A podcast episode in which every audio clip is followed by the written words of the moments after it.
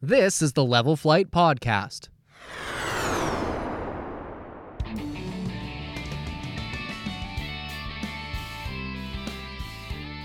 Welcome back to the Level Flight Podcast. As always, I am Elliot and I'm joined by Brian Hello. and Connor. Welcome back. So, this week's episode, we are going to be talking about the last three games that the Jets have played since our last episode. They played the Dallas Stars here in Winnipeg, then went on a two game Pacific road trip, heading to Calgary to play the Flames, and in Seattle to play the Kraken. They went two and one in those three games, and mixed bag of results here, I would say. Very. Um, you know, obviously it started out with a fantastic 5-1 victory over the Stars. Great performance from the Jets. That was massive. Like, to be honest with you, it's been a few years since I've seen a performance that was like 60 minutes. The Jets were the better team the whole time. Like, even like that Blues game where they looked phenomenal. Uh, the Blues still had their their moments, and it was really the third period where the Jets came uh, and took over. But this game was incredible. They gave up the opening goal. It was like 21 seconds later. They tied it, and then they did not look back. It was five unanswered. So yeah. Did you consider that that Blues game broke the Blues though? I think it may have. they've, they've lost what like nine of their last ten. Yeah, they are not good. But that was such a dominant performance. I I saw so many people on Twitter after the game saying that that was one of the best games they've seen the Jets play since they made the playoffs in 2018-19. Um, non-COVID year aside. Um, but yeah, it was dominant. That top line with Appleton on it finally had kind of a breakout game. They they got they always had the production, but they never really controlled play like we Yeah. saw them in that game. Uh, Scheifele had two goals. Appleton had a goal and two assists. Beautiful assist on uh, on that backdoor pass to Scheifele. Oh, Um, yeah, that was great, great game from that top line, and only 22, ish- 22 shots against. Sorry for for Hellebuyck. that's big because um, he needs all the rest he can get with what he's dealt with early this season. He's had a lot of shots against. I think he's firmly in second place right now in the league, behind only John Gibson. and his whole career. Yeah, effectively, he's always been right near the top of the league every year with shots against. So, giving him some nights where he only faces, you know, 20, it's it helps. Like obviously, the shot quality matters, and that's something you need to look at as well. But in terms of quantity, if you can obviously limit the amount getting to him, you're automatically going to have a better result. And I did some research. The expected goals in this game were 4.1 to 1.8 for the Jets. That's just dominant. Like people want to say Oettinger wasn't playing, but Oettinger wouldn't have fixed that. Um, absolutely dominant performance. Best one of the year. Top two teams in the Central. I was nervous going in. They wiped the floor. No, they played fantastic. Um, I I think this is a theme that we're going to continue to see. The forecheck was really good, mm-hmm. especially early. Like we generated a lot of chances early because we were forechecking. Well, the the second Dubois goal Yeah. was all just off of us forechecking, getting Wedgewood to come out of his net, try to pick up the puck. That was bad. And that was bad. As Steve Dangle would say, as a goaltender, Tend the goal. yes. But even then, you force him to make a mistake when he's probably just trying to play it around the boards. So, forecheck is looking good. Lots of two on ones early too. I I rewatched the highlights before we did this episode, and I and I know they're just highlights that doesn't really show the whole game, but lots of our highlights in the first period were two on ones. Like we had lots of chances. We were generating shots on net. Like it, it was just a really, really complete game that I don't think we've seen this team have in a long time. yeah. Well, what's interesting too is we saw a bunch of different movement in the bottom six there, where we got to see a line that I wasn't actually sure about beforehand with Jonsson-Fjällby, Lowry, and Mäenalanen. Dominant. Mm-hmm. They were phenomenal. You know, you got the Gus Bus Gustafsson down on uh, down on the fourth line there. He's really you know looking to come into his own. Um, but no, it uh, overall we're looking at one of the best overall performances we've seen up and down the lineup in quite a while. Um, can't say the same for what happened uh, Calgary. on on the Saturday night in Calgary. Uh, yeah, that wasn't as fun. No. Uh, Jets lose 3 2 against the Flames. Completely, I would actually say, completely different team in that game. I, I don't think that there was any. I, I was hoping that s- something would translate, but nope. It was completely different. We were on the back foot the whole game.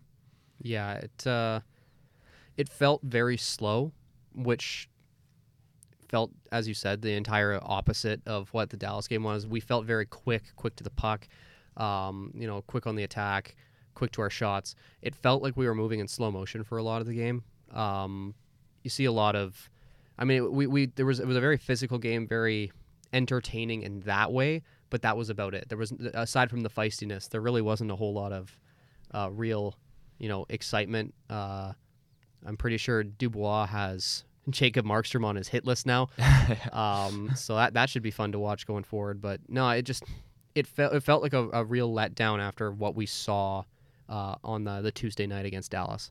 Speaking of Dubois, uh, he had a goal in both games, both games that we've talked about here, the Stars game and the Flames game. That gives him 12 points in 14 games. He's on pace for 41 goals. His career high is 28, but do I have to remind fans that it's a contract year for him? yeah, this is only helping his case. Yeah. and could make things down the line a little bit more interesting, especially with the rumors swirling about him. Uh, if he's, you know, having a monster year, uh, it really it's gonna really impact what happens going into this offseason. Um, but yeah, it's, it's something to keep an eye on. Uh, I don't know if he hits that 40 goal mark, but if he does, great for him. But obviously, overall, in terms of what the team needs to achieve, it would be great if for for the, the Jets if Dubois hits 40 Yeah. uh, especially with uh, with Connor's slow start here. If he picks it up, Scheifele keeps it going. It's just Ehlers comes back. that's that's a lot of goal scoring. Yeah, exactly. Yeah, I was gonna talk about Dubois. I'd written something down here. I just, yeah, I think he's been really good, especially in those first two games. As much as they lost against the Flames, I thought he still looked pretty good. Um, so, I mean, you can look at that whole game. You can pick things apart. I mean, Jacob Markstrom did a cartwheel. I think that also kind of pinpoints how the game went Yeah, and a shorthanded goal ended up being the winner. But you know, I mean, Trevor Lewis uh, redemption right there. yeah, Revenge I mean, my word, I just, I can't. I it's, I will say on a positive note, other than Dubois, as much as Rick has made some questionable things, I will say after that give up on the short as as the shorthanded goal. Maurice probably in that situation, or any other coach that the Jets have probably. Well, I mean, it's only been Maurice and Noel, but either one probably would have been livid, screaming at his guys, angry, mad, mm. whatever. They pan the camera to Bowness, and he, you can see he's upset, but he's keeping his composure. And I think that's really helped the team, especially in a game like when they played Seattle, where some bad things happen and somebody scores that probably A shouldn't score, or I mean, or we give up a goal that we probably shouldn't. He's keeping his composure and he believes in his guys. I don't think Maurice really believed in the team as much as as for as long as he was here. There was always lots of negativity, and I don't think Bowness has that in the dressing room. I think he's completely changed around the culture that this team has had, and I think that's why we actually saw the Jets. I think give a little bit more at the end of the game to try to get back into it. Because I think in that situation, if Maurice had been there, I think the team would have completely given up. It would have been a 5 2 loss. We give up two empty net goals, and it just, I mean, it, it's not even, it doesn't end up even looking close. Yeah, I, I love the fight from the team on the second night of a back to back, down two one, um, and they come back and win it. That's huge. Uh, Brandon Tanev revenge game. Yep. It's, it was the weekend of revenge games. He's up to ten points in sixteen games. He's looked Brandon good. Tanev. Yeah, I've, I've watched a lot of Seattle games with writing for them for the the hockey writers. Um, he's, I mean, he was always noticeable with the Jets because he sends himself into the corners like a projectile. Um, but no, he's putting himself in the right places a lot of times uh, and actually finishing the chances. Um, no, but he uh, he was out there and his celebration after he scored, you could tell it meant a lot to him because he missed last year's game against us, I think, because he had torn his ACL. Mhm. Uh, so this was his first game against us uh, since uh, he had uh, wound up with the Kraken. But uh, yeah, he uh, he was hyped up after that one. Yeah, and Appleton also got hurt in this game, and he's not skating this morning. Um, A lot of guys aren't. yeah. Um, I don't know exactly what's behind it, or if it's just uh, a maintenance, uh, you know, day for a lot of guys. Uh, but guys like DeMelo uh, isn't skating. Um, you know, you've got th- essentially throughout the lineup. There's a few guys that are just swapping and swapping out. Hellebuyck worked with Flaherty before practice, but didn't actually come out for practice. It was just Rittich. So uh, it might just be a lot of guys banged up a little bit uh, after the, the road trip and Well, the back to back. And Bowness, I think it was like a week ago. He basically just said, "You don't have to come to practice. You just have to be ready for the game. I don't care how you get ready for the game, but if you don't." If DeMelo doesn't feel like practicing today, but he'll be fine on Thursday and he'll be and he'll play good, that doesn't matter to Bowness. He doesn't like really that care. mindset. It, Yeah. it holds the players accountable too. Like if you are unable to properly identify if you can get ready for a game, that's going to look poorly on you regardless. Like if you go in and you look slow, uh, it's going to be very clear to everyone that oh maybe this person's not putting the effort in. That's a terrible look for someone. It's almost a motivation to even if you don't go to practice, make sure you just know what's going on. In Ehlers and Appleton's case, though, they're they're probably hurt. Like this, I I don't think this is a maintenance day for them, Oh, no. especially since Bowness said he wanted to see Ehlers or he thought he might skate on Tuesday. Here we are on Tuesday, and he's not skating. It's kind of concerning. I remember a month ago when he was day to day, and now we're here a month later, and he's still not skating. It's, just it's it's annoying, but oh well. Yeah, there's not much you mm-hmm. can do with mm-hmm. injuries, right? I mean, guys, you see that in every sport. Guys are day to day or whatever, and then there's setbacks. Like I'll even just reference Zion Williamson for last season. Basically, from January, February on, it was, oh, he'll be back soon. Oh, he'll be back soon, and then it just never happened. And I think that's the case with the Jets right now. Is they're doing kind of what the Pelicans did, where Ehlers could probably go right now. I'm sure he probably would want to go right now, but we're playing well. I mean, the Pelicans weren't playing well, but there was no there was no point in playing him in that situation. But the Jets are playing well right now without him, and so they probably feel like we don't need to rush him back. We don't want him to get hurt, and then he's actually out a significant longer period of time. if if he's out for the year, I, I worry about how hot the uh, the top six will stay. Um, you need someone of his skill in the lineup more often than not. Um, I will say though, uh, looked like a youthful Blake Wheeler in Oh, Seattle. yeah. Um, Yeah. you know he He was got uh, pissed. yeah, he when he plays angry, he might be the most terrifying player in the in the NHL. Uh, he just absolutely unleashed hell on uh, Will Borgen. Um, he then sat for four minutes, just boiling in his anger. came out and almost single-handedly went through like four Seattle players to score. Uh, he gets the the tying goal with like four seconds left in the in the third there to send it to overtime, and he just it's stuff like that that really brings the team together, uh, especially from him who obviously he's been in the news a lot with you know losing his captaincy. He seems to have really you know embraced the fact that yes he doesn't have the letter on his chest, but he's still one of the older guys in that room. With how he's uh, you know that you've seen the the videos after the game in the in the locker room, you've got them awarding their jackets.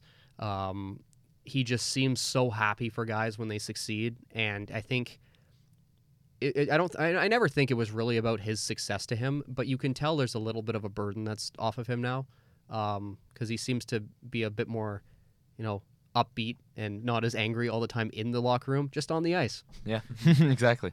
I, I don't think he wanted to be the face like as much as he was the captain i don't think he wanted to be the face and the person that the media came to all the time i think that he likes that it's now kind of spread out and lots of guys it, it's a team it's the team getting now the the blame not just hey blake you're the captain you got to take this head on so no i was really waiting for the unstrapped bucket to come out after he scored the the game tire there and Oh, yeah. late in the third. I thought he was. I really thought he was gonna come out of the scrum there and pull the pull the strap off. But now we talked about um, another player in Dubois being on pace for 40, 45 goals, very high pace.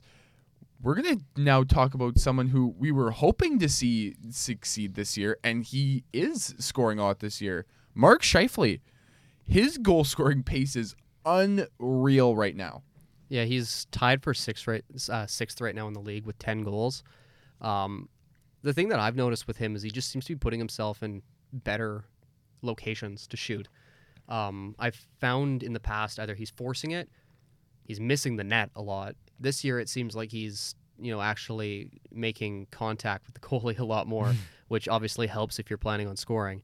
Um, I, I I just I don't know what exactly changed, whether it was just him finally sort of r- r- like relaxing a little bit. It just f- felt like he was always trying to rush the shot. Um, this year, he just seems so dialed in that, uh, I mean, he's shooting 26.3% right now, which, It's gonna come down. I mean, it's going to regress. That you just, you know it will. Uh, but I still think, though, that he will keep up a pretty decent pace. Like, he's going to keep shooting. He's been shooting more. Uh, especially with Connor struggling so early, I feel like he's taken on a little bit of the responsibility to go, okay, I'm going to feed him when I can, but if I shoot, maybe they're going to be expecting me to feed him, right? So it's maybe a, a good thing that both of them have that talent. Once both of them start producing, it's going to be a nightmare for other teams to deal with. But uh, yeah, I, I've, I've been pretty happy with how he's been playing all year. Just really nice to see him finally, you know, making you know the right shots and actually getting rewarded for it. Yeah, he's on pace for 58 goals. I don't think any of us think that he's gonna get to that, but um, I think he definitely eclipses 40 this year, just with how he seems. yeah, let's let's all give a number. What do we think he ends up with? Uh, I'm gonna say 43. 43. I'm gonna go. I was gonna say 42, so I'll go. I'll keep 42. I did not think I'd be the highest when I wrote this down, but I'm I'm gonna say 46. His career high is what 38. I 38. Yeah, he's never so. eclipsed 40. Um, I think that the real thing though for him is whenever it seems he's having a really great season, he's out for at least a little. yeah, It stifles him. yeah. So uh, as of right now, the Scheifele we have looks like playoff Scheifele, with where he just it's like he expects to score every time he has the puck. It's just he's got such a, a confidence to him right now that I think it has been shaken in the past. And I think that's why a lot of the times he'll, you know, it seems like he's gripping the stick a little bit too tight uh, and send it wide or send it off. He hits a lot of posts too. I don't know the, the numbers on that. It just seems like he has hit a lot of posts in the past.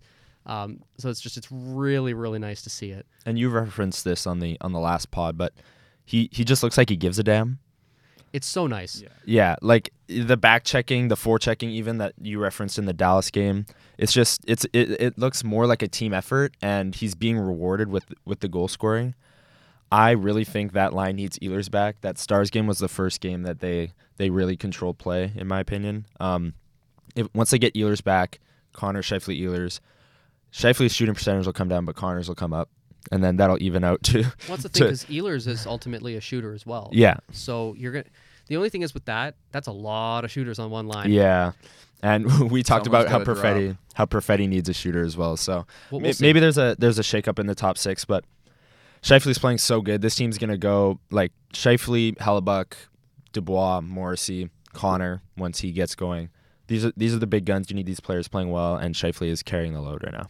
Yeah, and I mean, I think as much as we were worried about Kyle Connor scoring, he's got 10 assists. Yeah. So I think him just at least putting up points and setting up Scheifele is enough for now. Are we going to need his goal scoring later? Yeah, probably. But no, Scheifele's had a couple bounces, um, couple pucks come his way. Yes, a lot of them have been nice goals, but when you're going to score, need to score, or not need to score, but when you're going to score 40, 45 goals, you need a couple bounces to go your way. But yeah, I mean, so Scheifele has been good, and we've had some goal scoring from a couple players, but that's even strength. I think we've got some issues going on with the power play, and that was really evident in the last two games, uh, or at least the two games of the road trip. Um, again, especially against Calgary, and it kind of trickled into against Seattle. Yeah, that Calgary game was awful. Uh, they had a five on three for a minute and twenty seconds without a shot on goal. That's just like that's pee wee stuff. Like, what are we doing? And they also gave up a shorty in that game. Um, just absolutely awful power play, it, and it just looks the power play just looks bad. It's like if if they're generating chances, Kyle Connor rings one off the bar. Scheifele puts it high and wide. Okay, they're getting good chances from good spots. It looks like they're just skating around passively, waiting for Kyle Connor's seam to open up when it never does. And then even when he does get it, he just shoots it at the goalie's chest or off his pad and then clear. Boom. And then they can't enter the zone. That's a whole other story. Well, the thing is too, like it's always been the case that when you, even if you don't score, having a power play that cre- like generates chances is just as important because even if you don't score, if you can gain some momentum there, especially near the end of it, um, you're you're looking at a good sort of carryover into even strength. Having a power play like we did in those last two games, if anything, it gives the momentum to the penalty killing team because they feel as if they've limited us to nothing. That, as you said, that five on three, uh, it's slow. It's just that's It's- my my biggest issue with their power play is how slow they move. I think If they even do move. if they Like- do, I, I think one of the biggest issues right now is they don't have someone who's willing to fly in over the blue line like Ehlers is. Ehlers carries the puck in so much quicker. Immediately, the defenders are having to turn a lot quicker. Therefore, you've got more positioning. I think without Ehlers, you don't have anyone who's willing to just, you know, actually control the zone entry. There's a lot more dump and chase that I I was not missing that. Um, but no, I think the the loss of Ehlers on one of the power play units, which Bowness seems to be relying, I mean, solely pretty heavily on that first unit, but I can't blame him because that second unit has not, it, it has a lot of passing, Yeah. as, as we've said in the past. Um, if he's willing to actually play even amount of ice time here, I'd say you you should probably look to move one of those elite shooters uh, onto that second unit just to see if you can get more of a, a carry through the entire, you know, offensive group there. Yeah, or um, Gagner was on the top unit in Seattle. I'd like to see Perfetti there, or Wheeler was there a bit as well. I don't really know. Like he's he's obviously a great passer. He has been his whole career. But the the one power play goal that Scheifele scored in Seattle was a shot from Gagner from above the circles that caromed off the back wall and landed right on Scheifele's tape for a tap in. Like that's not that's not a power play. That's not how you want to rely on generating goals Well, a if you play. if you ask Gagner, I'm sure it was entirely intentional. Exactly. No, but it's just they're not they're Scheifele and Connor stand on the dots. Yep. Morrissey stands up top and no one moves. Yep. And it's just ugly no to watch. ro- Cycle around. yeah. There's no rotation, there's no nothing. They they pass it down to Scheifele. It's it's so predictable. They pass it down to Scheifele. Scheifele looks for the seam. It's not open. He goes back up to Morrissey. Morrissey gives it to Connor. Connor stands there, and then doesn't do anything, and then passes it like it's the most predict. And then or he shoots it wide, and then and then again we can't enter the zone. Yeah. Ehlers is the zone entry king. Yeah. He without him, that power play entry is just awful. That's- that's the it's thing, I- hard to watch. I've found that most of our zone entries now come from the defenseman who crosses the line, then posts up and waits for other guys to get there, which then immediately lets the opposing defenders set up a little bit more quickly. It Yeah. just it's not a good way to run a power play if you're looking to generate chances. Yeah. and this team has too much talent to have a power play that looks this bad. Yeah. Well, what's Yeah. funny though is the power play in past years has always been quote unquote the strength Mm-hmm. of our special teams. Yeah, not that- anymore. no, no, it is not. Um, we are, as Brian pointed out to us just before we started the show, we are top five in the league in penalty kill. Uh, is that surprising to you guys? Yeah, just because were they they were middle of the pack last year ish, um, and it's mainly the same group. I mean, you've got Lowry and Appleton that come over the boards every time. The first time, um, you've got Jonsson-Fjällby killing penalties. You've got Gustafsson killing penalties. Um, I'd like to say that it's all David Gustafsson for the reason that they're top five because he was dominant uh, on the PK for the Moose last year, but they. I don't know if their systems have really changed. I know their entire coaching staff is different, so they they probably are running a little bit of a different system on the PK, but it's as much as the power play sucks to watch, it's awesome to watch the PK because they just shut everything down. Yeah, it's really nice um, to actually see the Winnipeg Jets in the top five in penalty kill after the last few seasons. With, I mean, well, that was largely Huddy, right? Um, you're looking at the defensive systems there. Clearly, something has adjusted slightly. That, I mean, obviously, when you get the goaltending we've got from Hellebuyck this year, that he's your best penalty killer. But um, I was looking at a tweet earlier uh, from uh, uh, my buddy Tony. On he's uh, Chevy's abrasive on Twitter. Uh, he was posting some heat maps uh, that showed that most of the shots were coming from the middle of the ice, but there was a lot of cold shooting, uh, you know, zones from out on the sides, which obviously you don't want someone shooting directly at your goalie because you're getting a lot of you know good open ice there. But what it's also showing is uh, passing may actually be stifled a little bit through the middle. You're not making Hellebuyck move uh, as much, which is good because when you get a goalie moving side to side, you're obviously going to open up the net a little bit. Letting him square up to a shooter when he's already doing this well is going to obviously increase your chance of you know limiting your damage, uh, if any at all. And that's Hellebuyck's game is he barely moves in the net, and if he's squared up to a shot and he can see it, you're not scoring. You're not beating him. Yeah. It's it's it, that's just how it works. So if they're really planning on doing that, and that's the system is to to funnel shots from one area, and Hellebuyck knows it's coming from there, that's a a great strategy, and it's clearly working. Um, yeah, Yeah, that's unreal. I Yeah. mean, like that that's exactly how prob- a penalty should be run. Or a penalty kill should be run. I mean, you should know you should be trying to pick a way that you're going to try to pick the other team apart so that you can maximize your opportunity of killing the penalty. It shouldn't be oh, we're just all going to stand in the slot and just kind of hope that we block a shot or hope that our goal goaltender gets over and makes a save, right? You should have a plan in place and yeah, it it, it is working. Mm-hmm. absolutely. Hey there, it's me, Brian. Yes, the same one you were just listening to. Anyway, I've got to talk to you all about something. If you're listening, chances are you found us through social media. However, if you found your way to us through the grapevine, by the water cooler, or through the magic of friendship alone, let me tell you how to connect with us even further. You can follow us on Instagram, Facebook, Twitter, and now even TikTok. We're great at the whole brand identity thing, so we have all the same usernames on all platforms. Just search up Level Flight Podcast or the username Level Flight WPG. So, pause the episode, go follow us, then come back, okay? Great, you're back now? Perfect. Let's get on with the rest of the show. So this team is off to a 9-4 and 1 start. That is a little mind-boggling to me.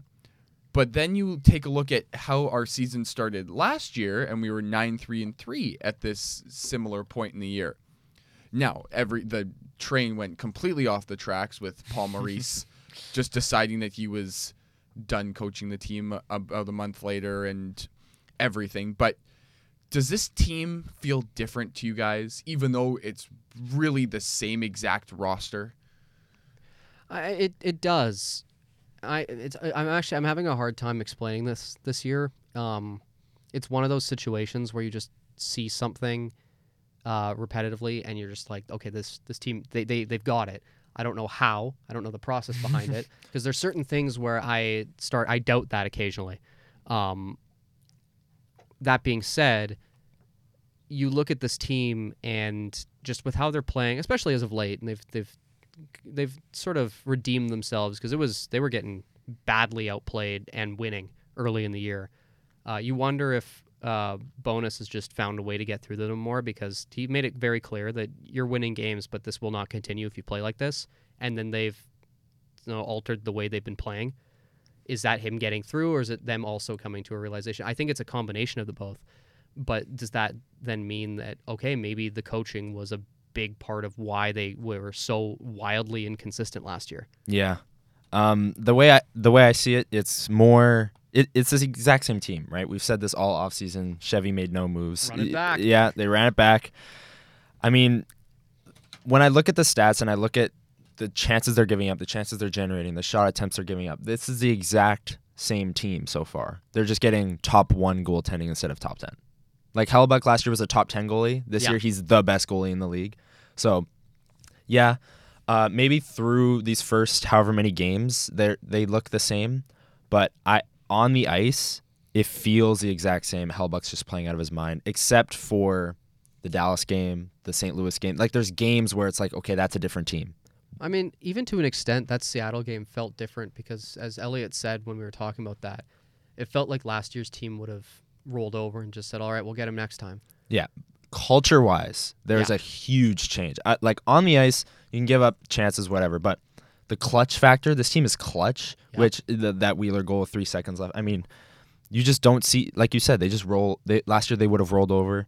Um, the willingness to step up for one another. Oh, when when massive. Schmidt got hit in the back and like the whole team was just that that you referenced that Wheeler. Um, Terrifying. yeah, like everyone was just pissed. And last year it would have been like they walked like the Auston Matthews thing where you go up, you cross check a few times, you smile at the guy, and you go on about your day.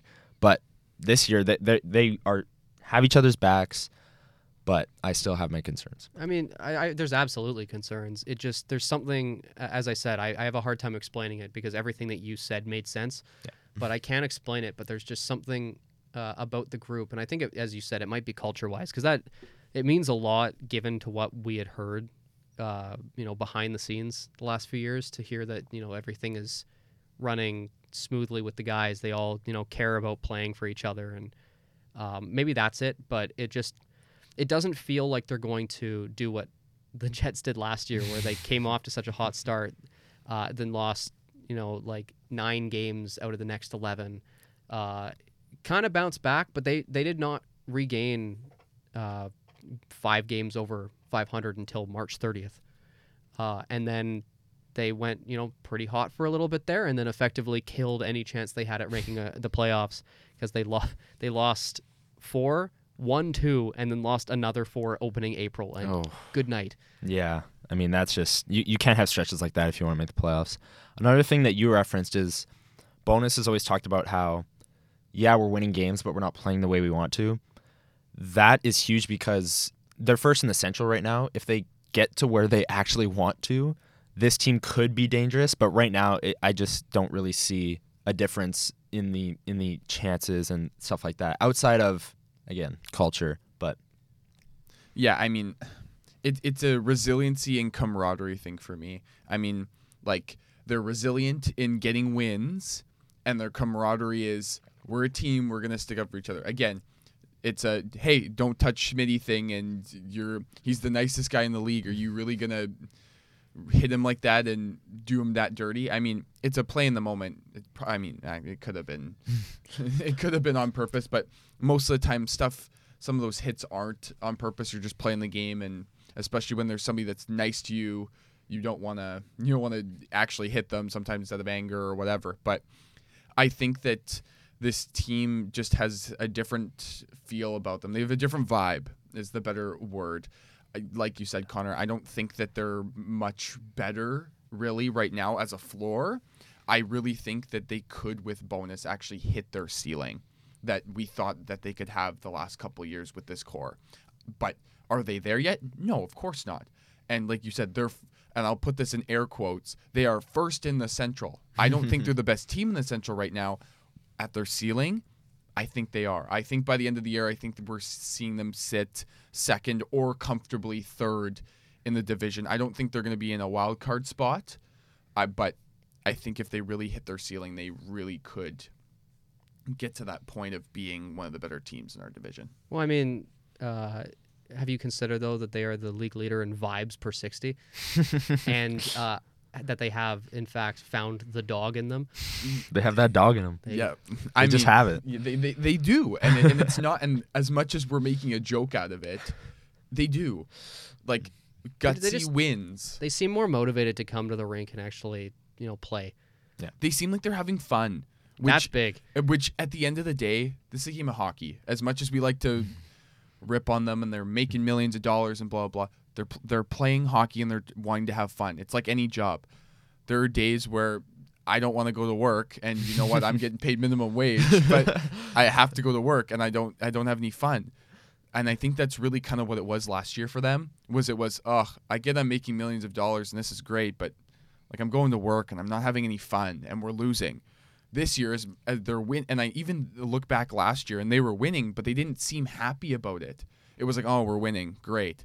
This year it's like, hey, we're winning, this is awesome, and we're gonna improve and we're gonna get better, and this is great. And I love coming to the rink, I love practicing, I love being with my guys. So That really showed. That really showed in Scheifele's post game or post game post season uh, presser yeah. when he was, oh, I need to reevaluate everything because he didn't want to go through another year of this. He didn't want to have to suffer through like mediocrity and Can't say I blame him. yeah, and Yeah. now he's the best goal scorer on the team, just like that.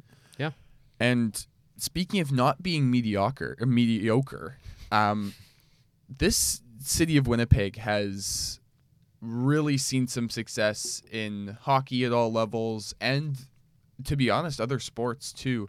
Um, I my wonderful girlfriend last night um, sent me a tweet from Dave Minuk of the Illegal Curve, um, just talking about the different uh, hockey teams that we have in the city. And I and he put all the records out and said, "This is this is what we're waking up to this morning." Uh, the Jets were nine four and one, obviously as we mentioned. The Moose are seven three and one, and the Winnipeg Ice, the team's WHL team, is eighteen and one. Plus, the Bombers are also going to the Grey Cup this Sunday. Um, as, as crazy it is for me for a city that I always used to joke about when I was younger being a mediocre town or with teams and just never seeing success. This is pretty amazing to me. Yeah, it's just it's nice to see um, you know actually having you know a decent crop of entertaining sports teams, which uh, I would be you know wrong to not point out.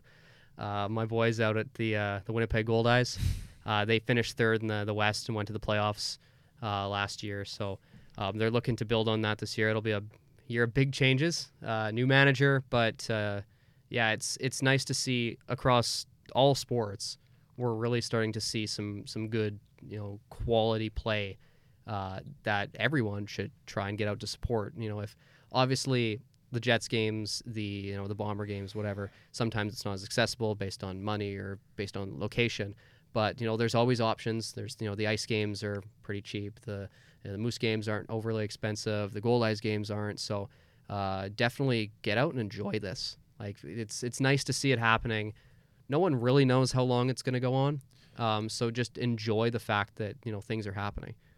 And to further that point about the Winnipeg Ice, if you're not going to the Jets game on Thursday, Connor Bedard is in town on Thursday and Saturday night. That's so entertainment in itself. yeah, if you want a chance to be able to say, 30 years from now, I saw Connor Bedard before he was even drafted.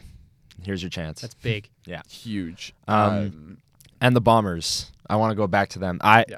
Brian and I were at that game. Oh, That was the loudest crowd I've ever been a part of. So much fun, such a great atmosphere. I love the snow coming down. It's just like fo- peak football weather. My toes were numb. I didn't care at all. It was just, it was you're so much fun fun. Exactly. Yeah, and uh, you you see them doing so well, and it it doesn't seem that long ago that it was just painful to see them go into the season. You're like, okay, are they going to get five or six wins this year? um, they've entirely flipped the script. So I know we're a hockey podcast, but over the next couple weeks, expect some football talk because they're about to play for their third straight Grey Cup.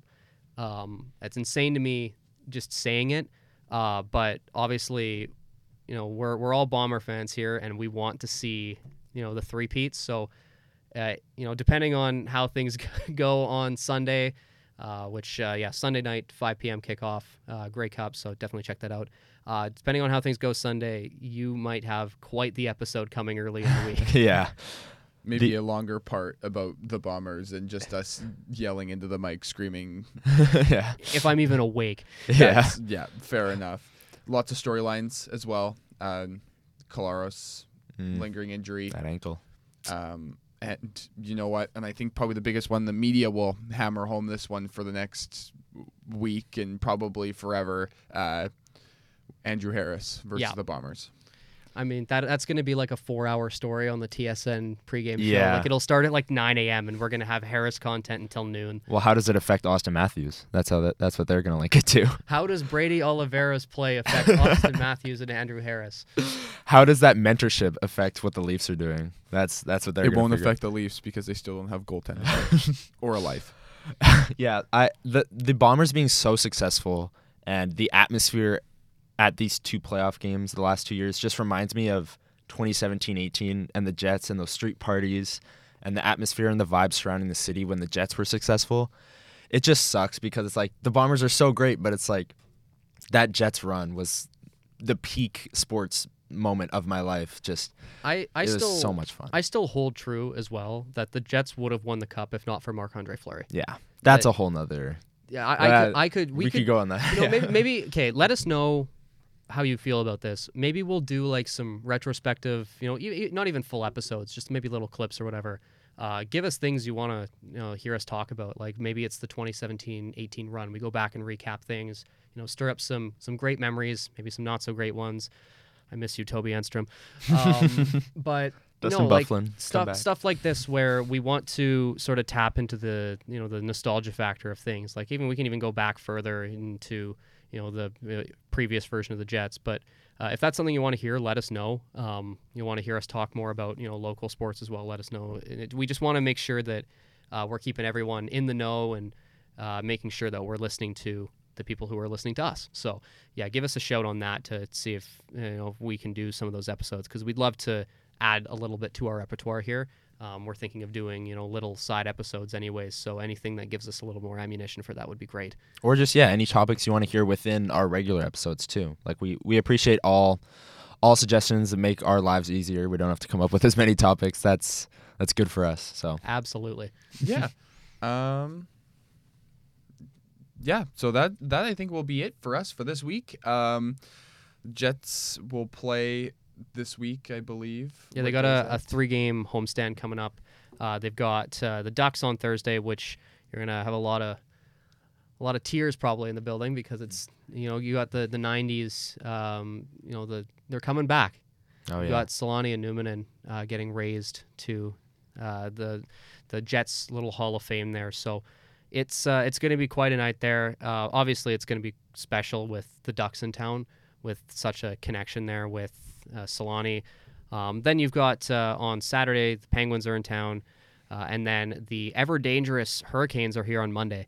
So uh, that's a 6:30 start, just so you guys know on Monday. So keep that in mind if you're going to the game. those are three awesome home games You've- Absolutely. You've got the the Selanne, Numminen, um, reverse retros. They're wearing them again Thursday. You've got Sidney Crosby on Saturday night.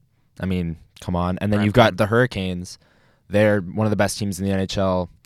This this homestand is a big test, and and the uh, return of Paul Stastny as well. exactly. So the- lots of talent. next week's gonna pod, we're gonna have a lot to talk about because either if they blow these three teams out of the water, watch out. Especially like honestly, I th- I feel like the game for me that I'm really going to be watching, um, is how we play against the Hurricanes, because the Ducks are, uh, you know, bottom five in the, the league right now. The Penguins have just been fighting it. Yeah. Um, but the Canes are just forever dangerous. You got you know Rod Brind'Amour has really brought that team. On the bod. Rod the bod. It's got such an identity now in that that team. So, uh, yeah, I definitely I'm excited to see how we respond to that. Um, but no, it'll, it's going to be a very exciting week of hockey. Uh, can't wait to talk about it next week. three big games, hopefully three big wins, and also maybe a Grey Cup to Oh. recap as well. Oh, yeah. It it might it, it might be a huge huge long episode. Be ready for that. um, that'll be it for us this week. Uh, on behalf of Connor and Brian, we thank you for listening and go Jets go. Go Jets!